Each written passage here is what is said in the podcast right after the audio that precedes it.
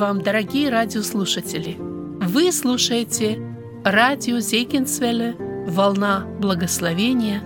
В этой радиопередаче вы услышите проповеди на разные темы. Говорит Вениамин Назарук.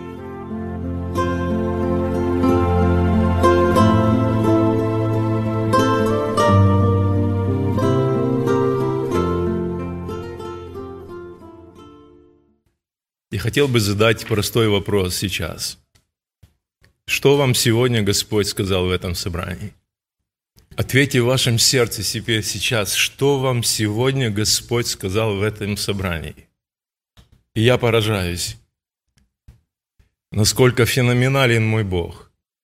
И я вам скажу почему. Вы помните слова первой песни, которую пел сегодня хор? Слова этой песни были следующие. «К Тебе, Господь, я прибегаю, склонив колени пред Тобой».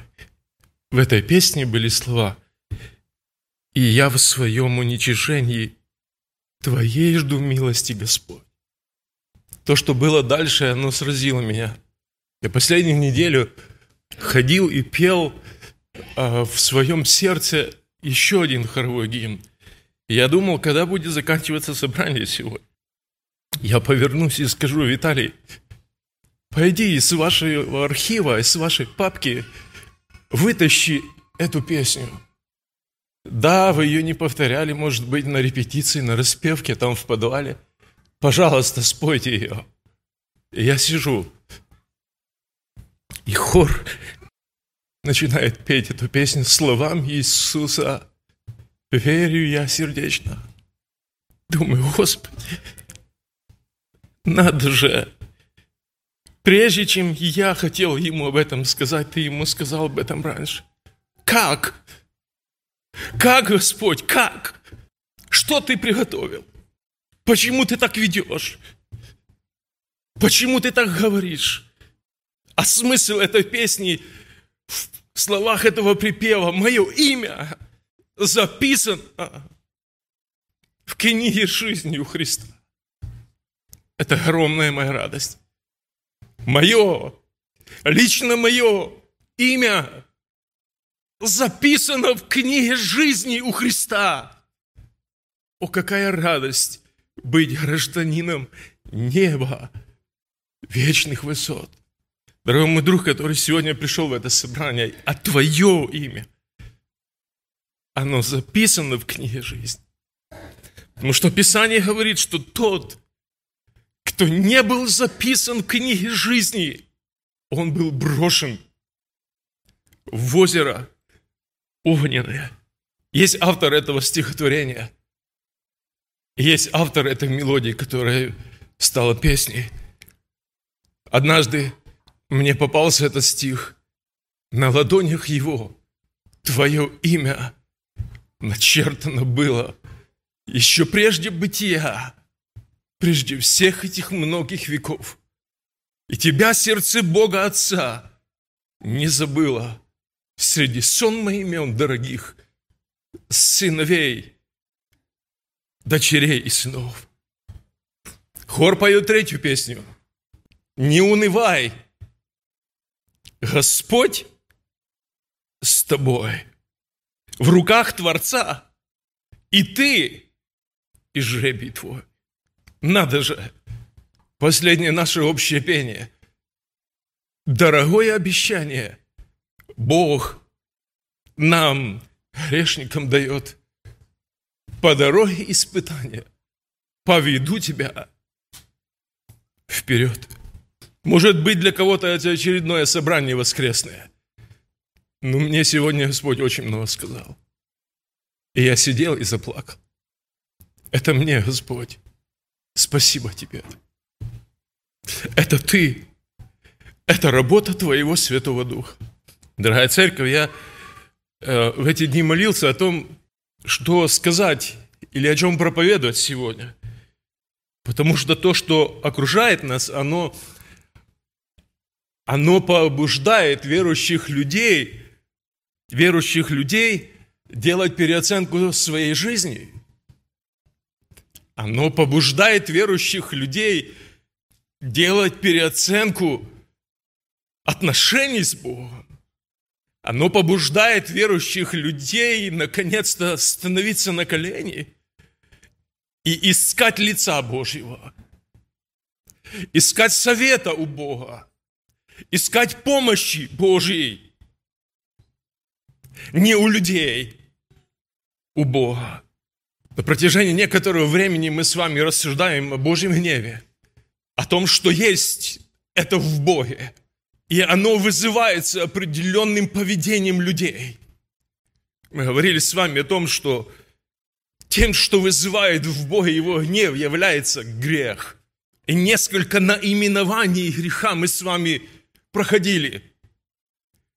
Частности, непослушание Богу. Мы говорили с вами о идолопоклонстве – когда человек заменяет Бога чем-то или кем-то в своей жизни. Мы говорили с вами, когда человек проявляет неверие Божьим словам, недоверие Богу, сомневается в Боге, это вызывает Божий гнев. Божий гнев вызывает, когда человек недоволен Богом, Его заботой, его вниманием, его действиями в жизни. Когда человек, получая абсолютно все от Бога, начинает роптать на Бога, что-то ему еще надо было бы. Мы говорили с вами о том, что в Боге вызывает гнев, когда человек, идя этим путем за Господом, сворачивает с этой пути, проявляет Богу неверность, став его изменником, поменял дорожку. И таких людей Библия называет отступниками или отступление, когда человек сворачивает с Божьего пути. И мы с вами читали послание римлянам, первая глава. Мы читали с вами этот один текст. Мы с вами читали 18 текст этой главы.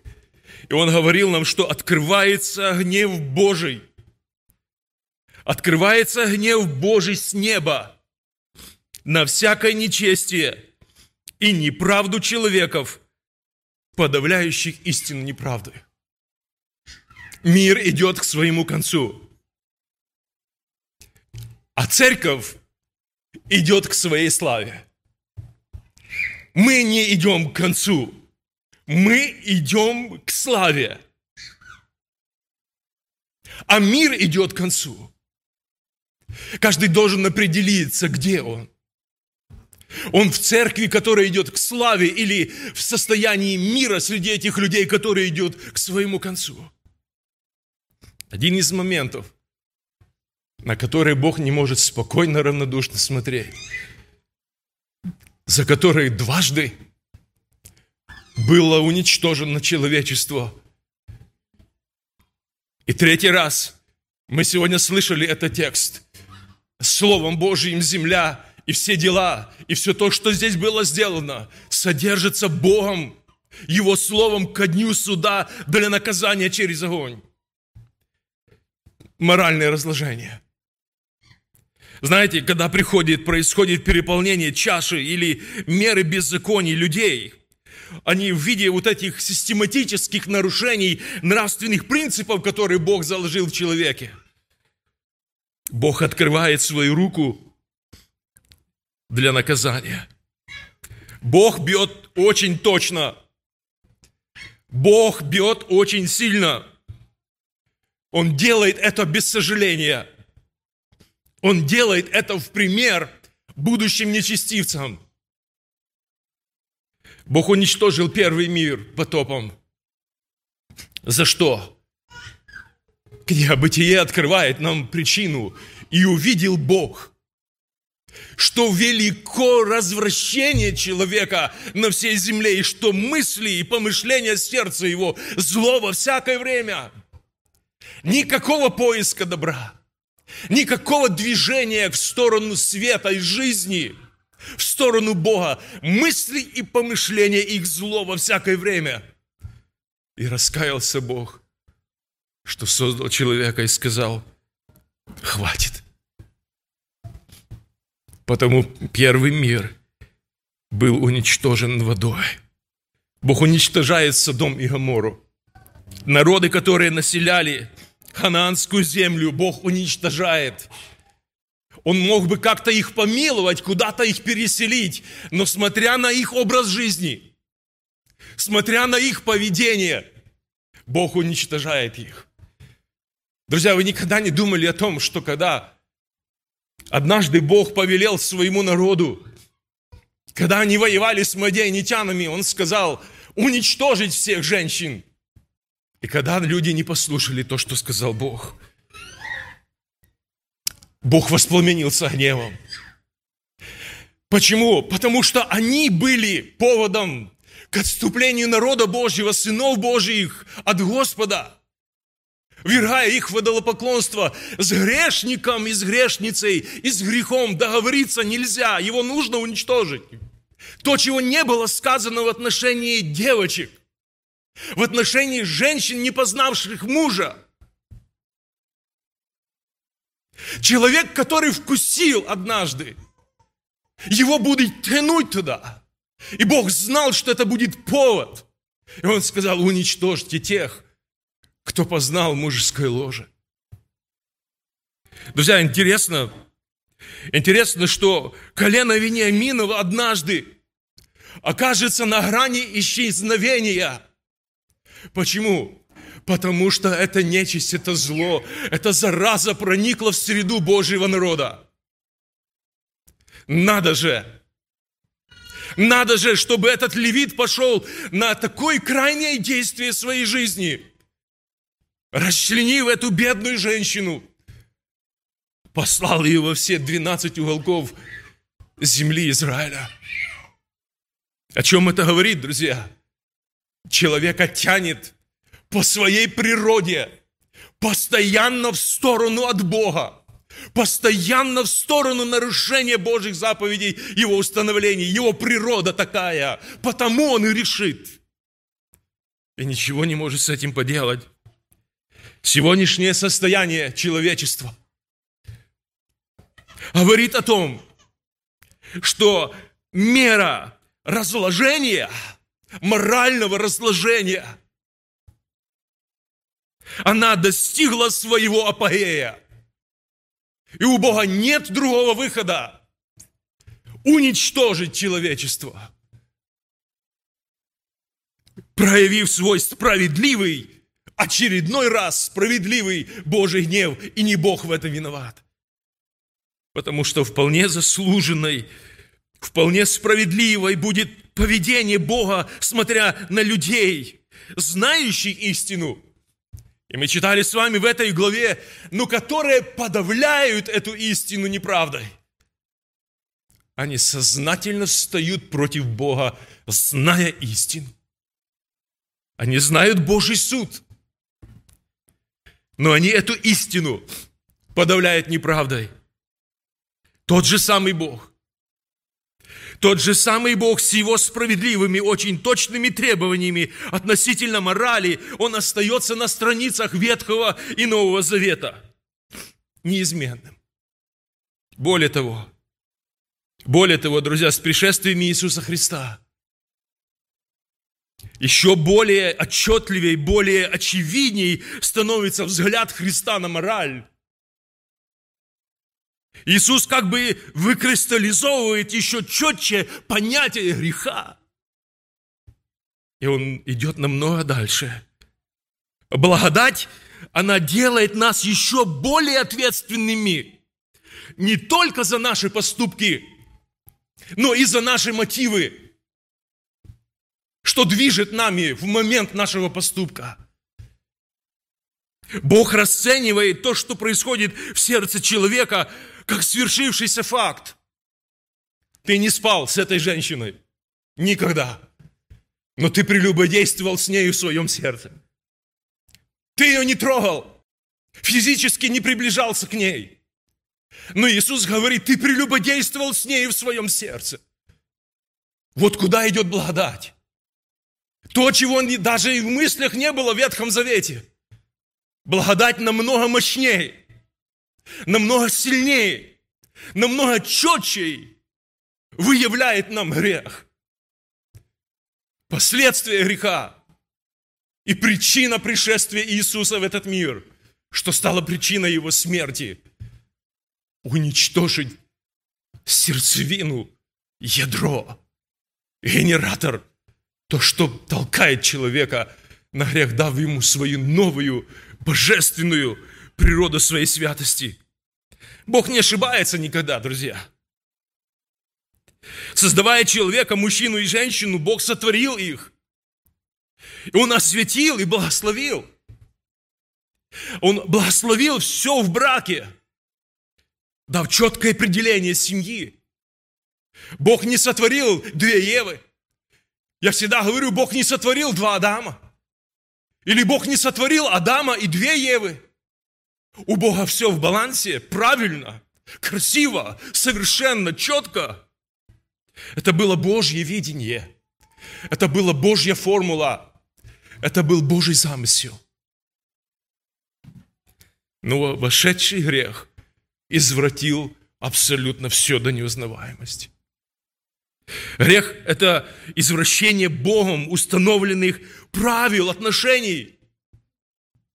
Он разрушает все на своем пути. Поэтому очень часто интимные действия, которые совершаются человеком вне брака, они, Писание, они являются грехом и автоматически попадают под наказание, но вызывая справедливую Божью реакцию. Гнев. Интересная деталь. Интересная деталь. Одни и те же действия интимного характера, совершаемые в браке, благословенны, а другие, совершаемые вне брака, попадают под Божий гнев и называются в Писании грехом. Одно и то же действие. В одно время благословенно, в другое время это грех. Поэтому Евангелие говорит, что блуд, любодеяние – прелюбодеяние, гомосексуализм, лесбиянство, все что угодно, перечислите, поставьте в этот список, добавьте, во всех разнови, оно является вызовом Богу и вызовом Его святости. И человек, практикующий любой грех в своей жизни, который оправдывает свои греховные действия и который не желает в них раскаяться, он попадает категории людей, которые в Евангелии названы чадами гнева Божьего. Первый мир, Содом и Гамора, яркое тому свидетельство, особенно это пример всем нечестивцам. Еще один момент, я хочу перейти, может быть, ко второй части сегодня своего слова. Еще один момент, что вызывает в Боге Божий гнев – это оккультизм. Друзья, человеку всегда была свойственна любознательность. Желание что-то знать, оно не греховно. Особенно если это касается будущего. Вот приоткрыть бы эту занавесочку и посмотреть немножко, а что же там, там, вот там, за пределами бытия. Вот что же там, в этом духовном мире, в мире Божьей святости или в мире темноты дьявольской? Желание вот знать тайны определенные, проникновение в эти тайны, оно всегда человека приводило к запретному, к черте, за которой стоит то, что принадлежит Богу. Почему? Потому что все необходимое, друзья, абсолютно все – необходимое для нашей земной и будущей жизни, открыто для нас Господом Евангелии. И Писание говорит в книге Второзакония 29, 29, открытое принадлежит нам и детям нашим, а сокрытое, оно принадлежит Господу. Человек всегда будет пытаться туда залезть, куда нельзя – Абсолютно все. Когда-то вот дьявол людям предложил это всезнание. Он обманул их. Богами они точно не стали. Обманутые люди. Но своим поведением прогневали Господа однозначно. Гадание, выражение, вызывание мертвецов, предсказание судьб, волшебство, астрология, хиромантия, гороскопы, многие другие вещи, с чем дружат люди, это страшное зло. Но что особенно происходит, когда человек практикует в этой жизни? Когда человек начинает этим интересоваться, он входит в сферу духовного мира. Еще и четче сказать, он сходит в сферу общения с бесами, с нечистыми духами. Потому что за этим стоят духи. Бог стоит вне. Получается, что Бог как бы уже не в состоянии не знать наперед, не предвидеть, не помочь, и человек начинает искать помощь на стороне. Особенно, друзья, это приобретает тяжелую форму тогда, когда человек, называясь верующим, он начинает интересоваться этим, он начинает вникать в это, и впоследствии попадает на крючок дьявола, становясь зависимым. Безобидный интерес очень часто он приводит к одержимости – к оккультной зависимости и к тяжелым последствиям. Апостол Павел говорит очень четко и понятно. Верующие Божьим людям, Церкви Божьей, а я не хочу, чтобы вы были в общении с бесами. Друзья, к большому сожалению Божьему, это страшное произошло с народом израильским. И последствия оказались более чем плачевными, нежели они могли себе представить ко всем мерзостям перечисленным. Они гадали, написано, они волшебствовали и предались тому, чтобы делать неугодные в очах Господа и прогневлять Его, и прогневался Господь сильно на израильтян и отверг их от лица своего. Не осталось никого, кроме одного колена Иудина. Четвертая книга царств. 17 глава.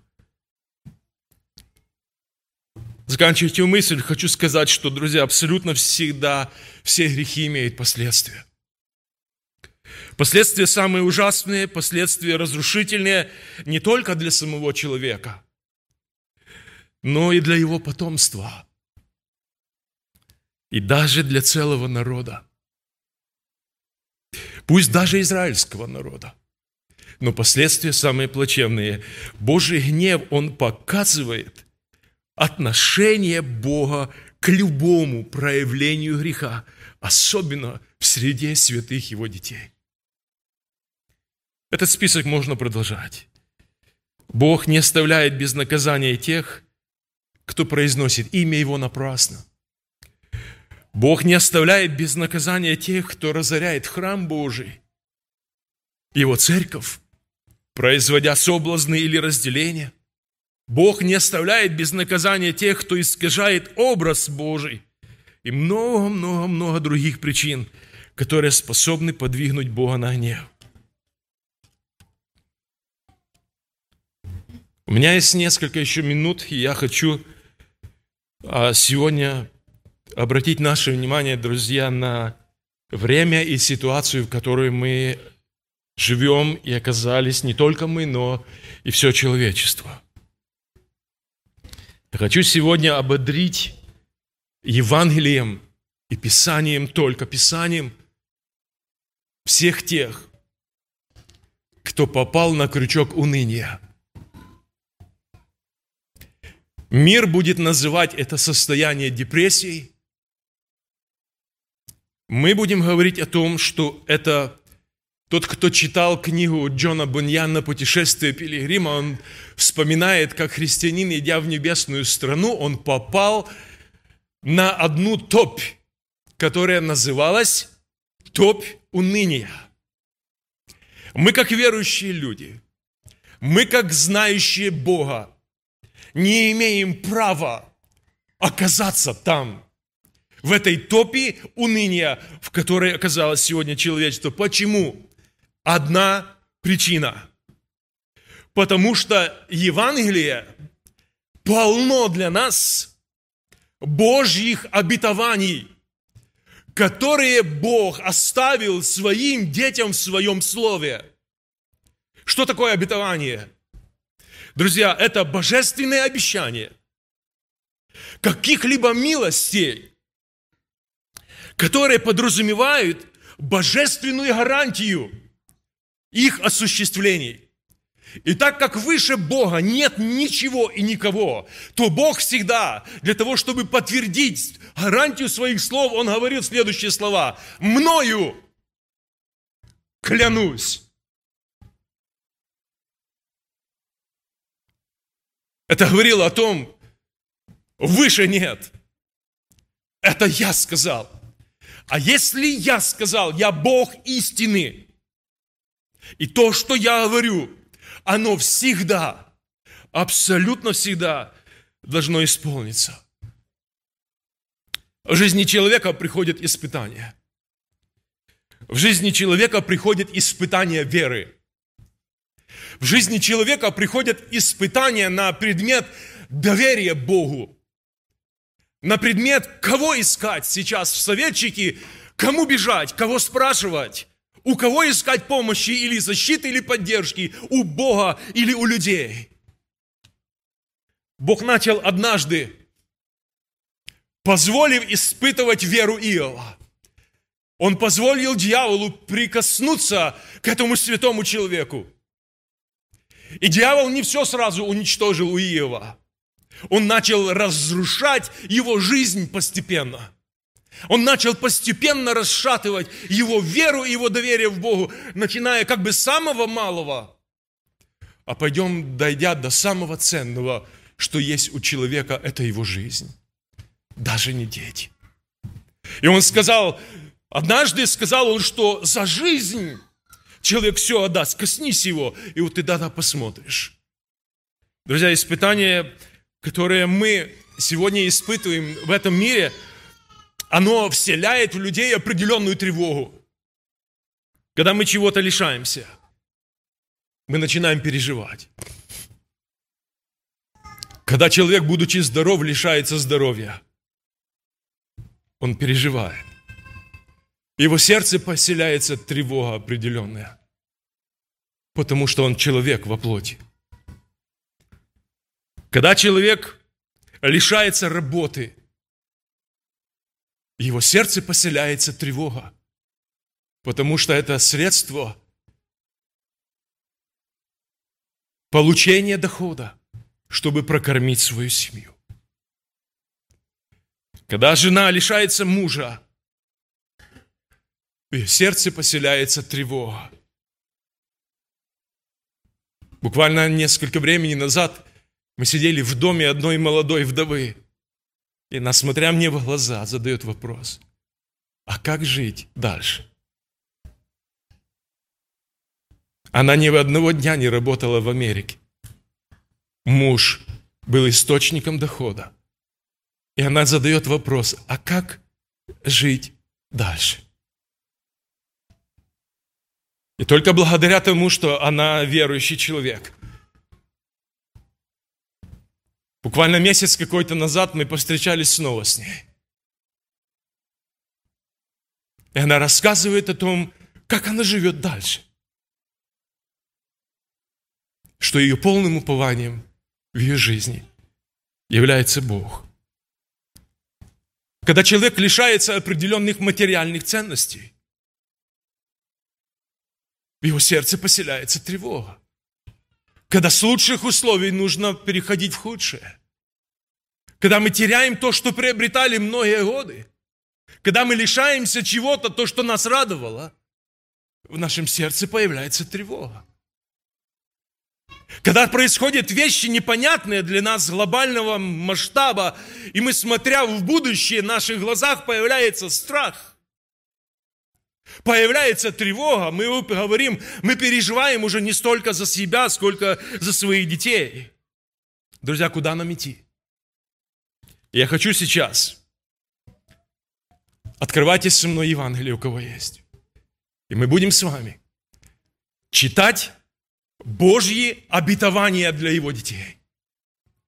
И теперь вопрос стоит.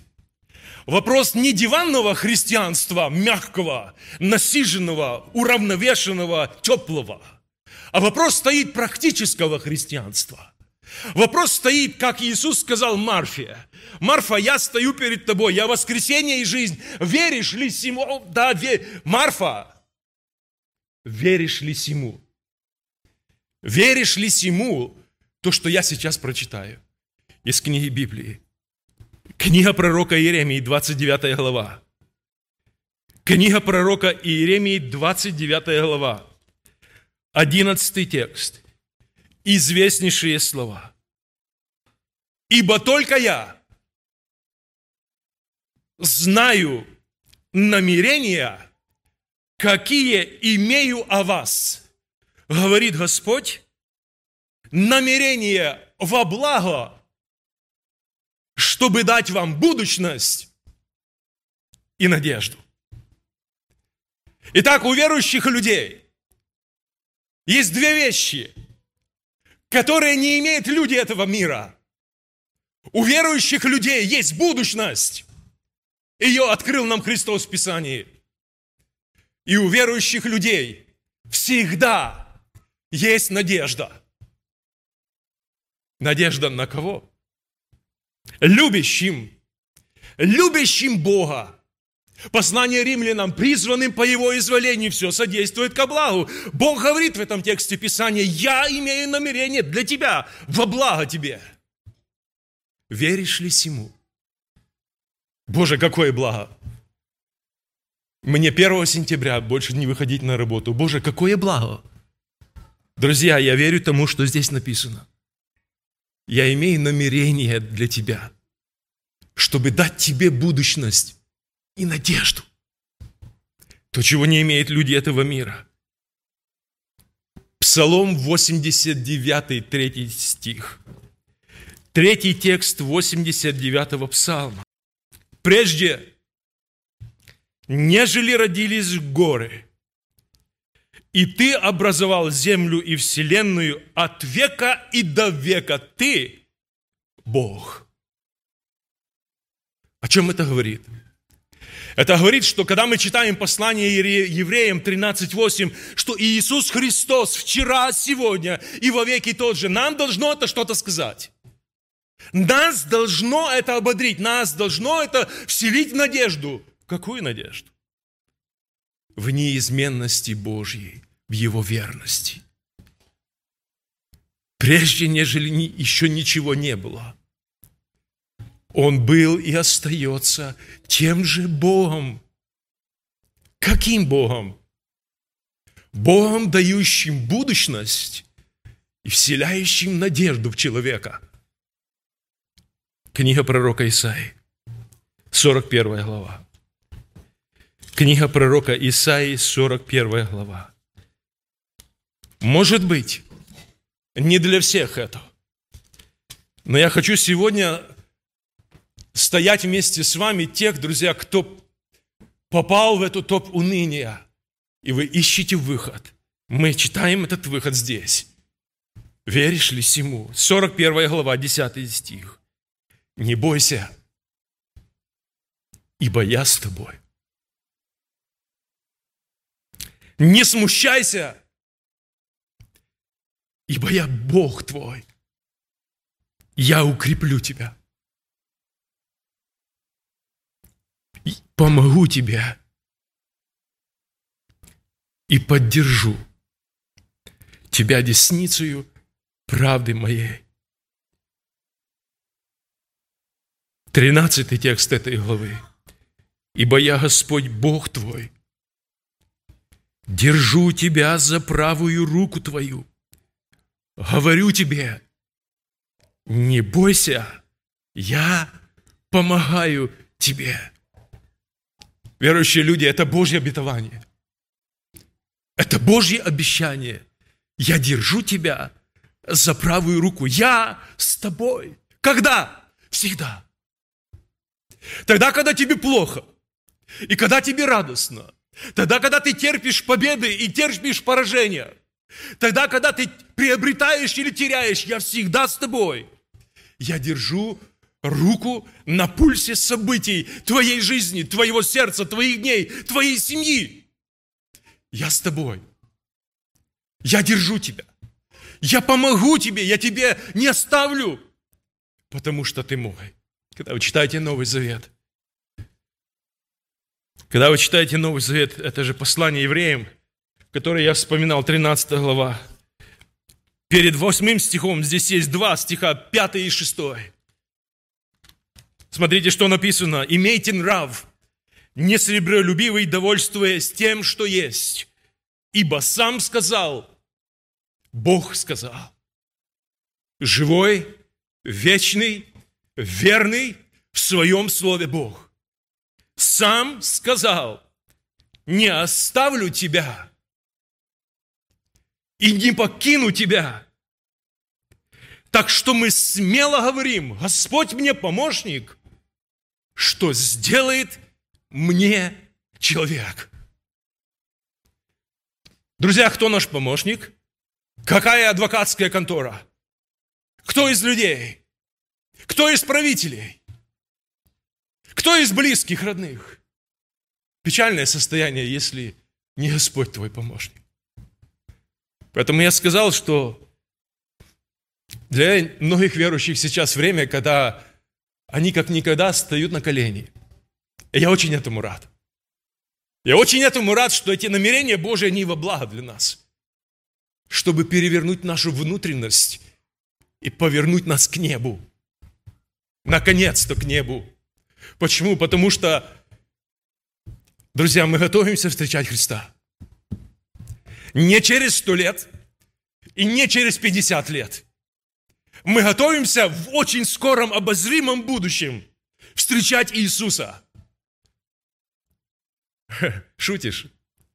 Только жить начинаю. Кто-то собрался только жениться. Кто-то бизнес пробует раскручивать. Кто-то подниматься на ноги, кто-то только приехал в эту благословенную страну и куда? А я готовлюсь встречать Иисуса. Мое имя записано в книге жизни у Христа.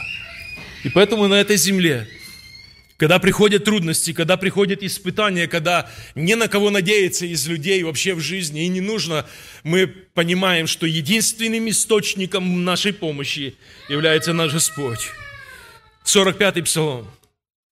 Из книги Псалтырь несколько текстов. 45-й псалом. Второй текст. Бог нам прибежище и сила, скорый помощник в бедах. У людей мира этого нет ни будущности, ни надежды, ни опоры. У христиан Бог наше прибежище и сила, скорый помощник в бедах. Книга Второзакония, 31 глава. Книга Второзакония, 31 глава, 8 текст. Господь сам пойдет пред тобою. Сам будет с тобою. Не отступит от тебя и не оставит тебя. Не бойся и не ужасайся. Братья и сестры, на моем лице слезы, но это слезы радости. Когда я читаю эти тексты Писания, что наполняет ваше сердце? Тревога? Уныние? Разочарование? Опустошение? Что наполняет ваше сердце? На чем стоять? Чтобы не утонуть, чтобы не раствориться на чем стоять? Мы стоим на Божьих обетованиях. Дорогое обещание Бог нам, странникам, дает по дороге испытания. Я. Вы заметили, что написано в этом тексте? В этом тексте Господь говорит, что я сам перед тобой пойду. Я сам буду с тобой. Я не отступлю от тебя, я не оставлю тебя. Поэтому при, по, понимание того, что Бог со мной всегда, оно дает уверенность. Оно окрыляет. Оно поднимает. Оно дает утешение сердцу. И оно дает надежду для христиан. Братья и сестры, когда вы читаете последний стих Евангелия Матфея, о чем там написано? Там написано, что когда Иисус поднялся, э, перед тем, как подняться в глазах своих учеников, Он сказал следующее. «И сея с вами во все дни до скончания века». Я хочу вас спросить, до какого века? Первого? Десятого? Двадцатого? До какого века? Я с вами во все дни до скончания века. Это говорит о том, что Бог однажды через Иисуса, Сына Своего, сказал эти слова, я с тобой всегда, постоянно, во веки веков. Второй момент. Книга пророка Исаии, 31 глава. Книга пророка Исаии, 31 глава, первый текст. «Горе тем, которые идут в Египет за помощью и надеются на коней – и полагается на колесницы, потому что их много, и на всадников, потому что они весьма сильны, а на святого Израилева не взирает и к Господу не прибегает. Горе тем, кто ищет помощи где-то, но не в Боге. Писание дальше больше говорит, что проклят тот, кто на человека надеется. В книге Псалтырь мы читаем, что блажен народ, у которого помощник Бог Иаковлев. Поэтому народ, надейтесь на Него. В заключение, перед тем, как мы сейчас будем молиться, я хочу финишировать одним прекрасным псалмом из книги Псалтырь. Откройте со мной 61 псалом. Перед тем, как мы будем молиться сейчас. Я хочу, чтобы этот псалом побудил вас к молитве, церковь.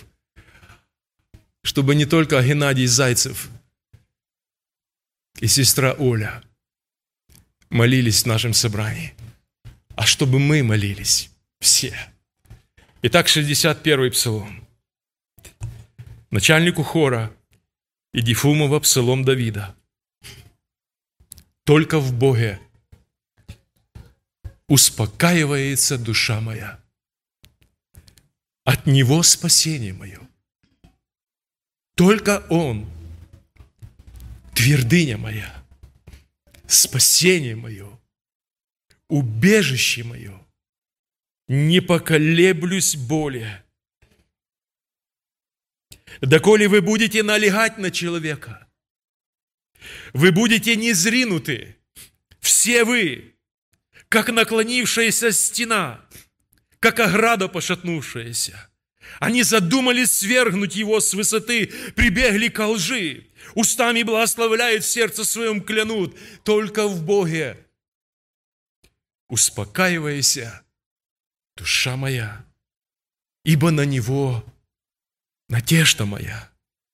Только Он, твердыня моя и спасение мое, убежище мое, не поколеблюсь, в Боге спасение мое и слава моя – крепость силы моей и упование мое в Боге. Народ, надейтесь на Него. Во всякое время изливайте пред Ним сердце ваше. Бог нам прибежище. Сыны человеческие – только суета. Сыны мужей – ложь. Если положить их на весы, все, все они вместе легче пустоты. Не надейтесь на грабительство и не тщеславьтесь хищением, когда богатство умножается, не прилагайте к нему сердце. Однажды сказал Бог, и дважды слышал я это, что сила у Бога и у Тебя, Господи, милость, ибо Ты воздаешь каждому по делам его. Если в вашем сердце – есть осознание своей беспомощности полной, абсолютной, тотальной, как людей. Если в вашем сердце есть осознание полной, абсолютной своей зависимости от Бога, я хочу, чтобы мы это выразили в наших молитвах. Помолимся Господу. Аминь.